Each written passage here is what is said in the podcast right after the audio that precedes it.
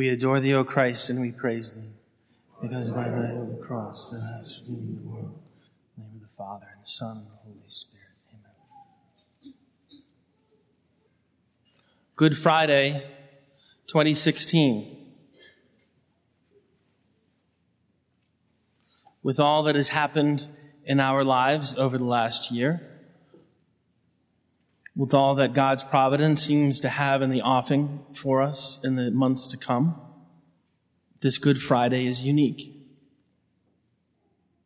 We gather as a parish with brothers and sisters with whom we gather at the altar every day, every Sunday. And as always, they're visitors, not just Catholic visitors, but non-Catholic visitors, even non-Christian visitors, who are all very welcome your prayers add a great deal to our celebration of our Lord's Passion. Even when one cannot receive Holy Communion, the prayer, the desire, even if it begins just as interest and curiosity, leads ultimately to heaven.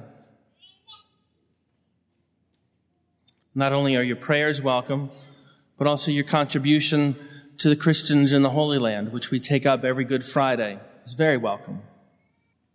In fact, on this Good Friday 2016, we know not the fate of Father Tom Uzhunnalil, kidnapped when 16 were murdered in Aden, Yemen, among whom were four missionaries of charity.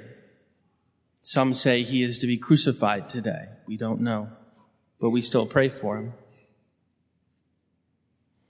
Good Friday 2016, even more specifically, has much for us to consider because it is the 25th of March 2016.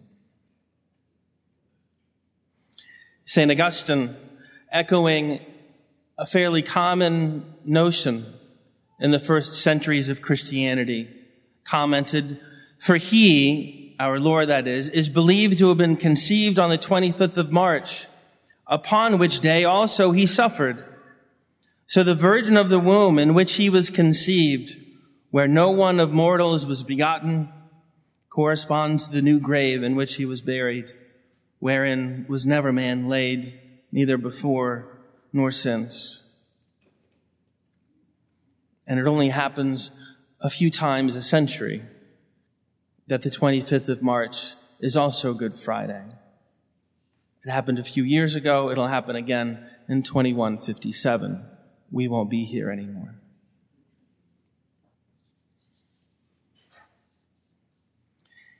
In 1608, Good Friday fell on the 25th of March. On the occasion, John Donne penned a poem. At once a son is promised her and gone. Gabriel gives Christ to her, he her to John. Not fully a mother, she's in orbity, at once receiver and the legacy.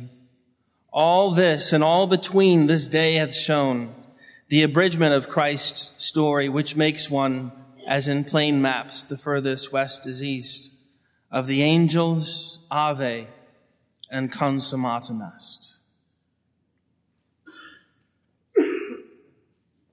but only to the outsider would it appear to be the beginning and the end. We believers, we Christians know that we are blind to the supernatural. We see only its effects. And so as wise, blind men, we listen with our ears and hear with the ears of faith this one conceived on March 25th is the eternally begotten Son of God. He has always existed. That was not the day of the beginning of his living. And this one, whose dead body is being taken down from the cross. He could not be more alive. This is not the beginning and the end. This is the exclamation point. All of human history hinges on the incarnation, on the years between Ave and Consummatum Est. Look for a moment at who has gone before and who now stands with them. present in sacred scripture when our Lord was conceived and born, Zechariah and Elizabeth, and even St. John the Baptist, the greatest prophet, are not at the cross. They are dead. Joachim and Anne, and even St. Joseph, the greatest patriarch, have almost certainly passed away. Simeon and Anna and Herod, the best and the worst in Jerusalem at our Lord's birth. No longer. Every biblical figure who was alive when our Lord was born is no longer alive some 30 years later, with the exception of one, our Lord's mother. No doubt there are figures who were alive, who enter in later in the biblical narrative, who are older than our Lord at the time of his death. But their lives, let alone their beginning, would never have been recorded if our Lord and theirs, if our Lord's life and their lives had not intersected. We don't know when Pontius Pilate was born. We certainly know when he died.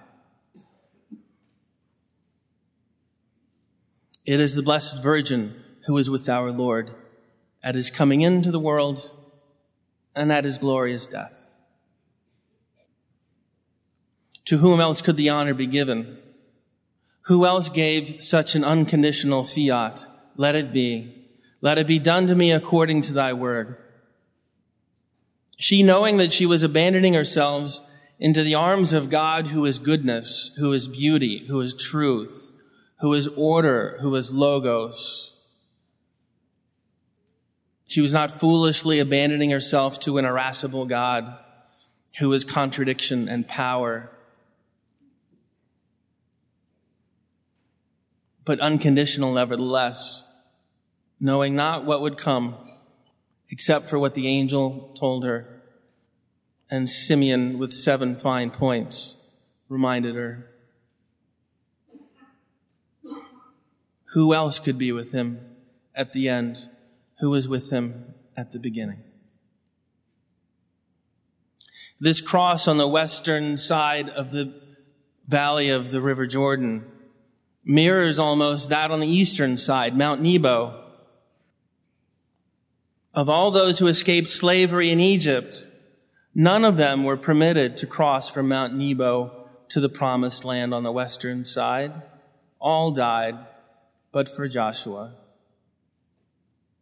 Moses was permitted to wander and eventually to pass away seeing the promised land, but not being permitted to enter.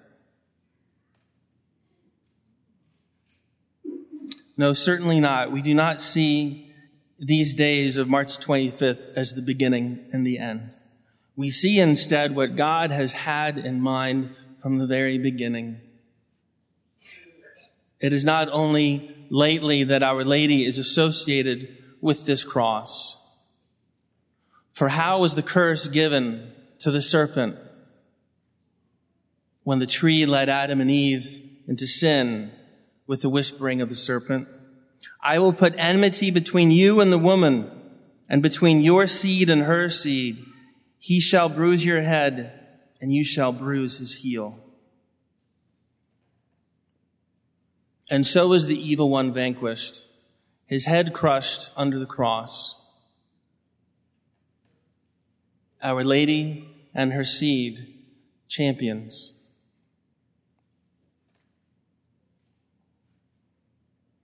This is, in fact, how God intended our salvation to come about.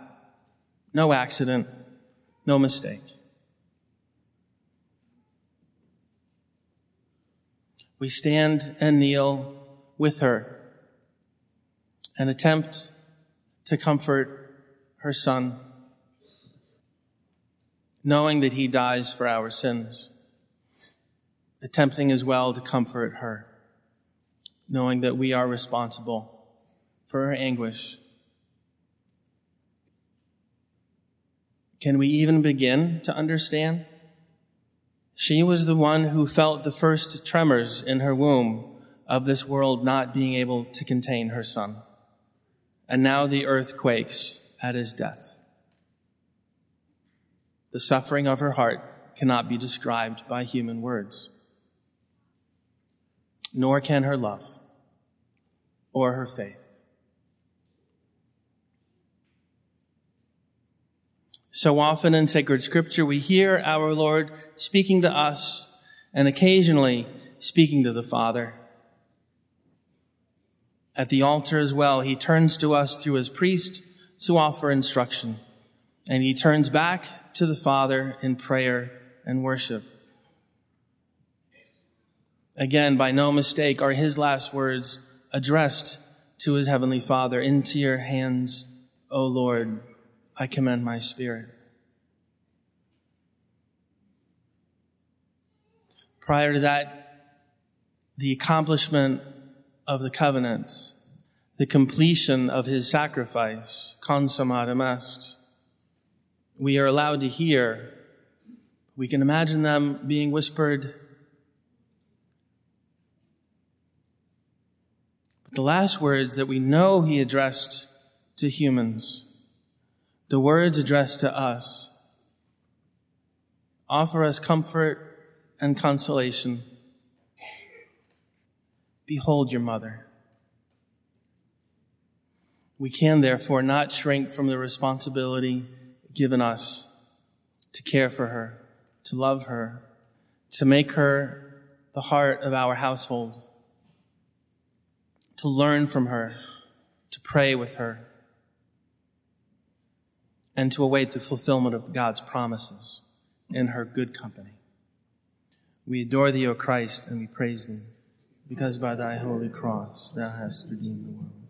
In the name of the Father, and the Son, and the Holy Spirit.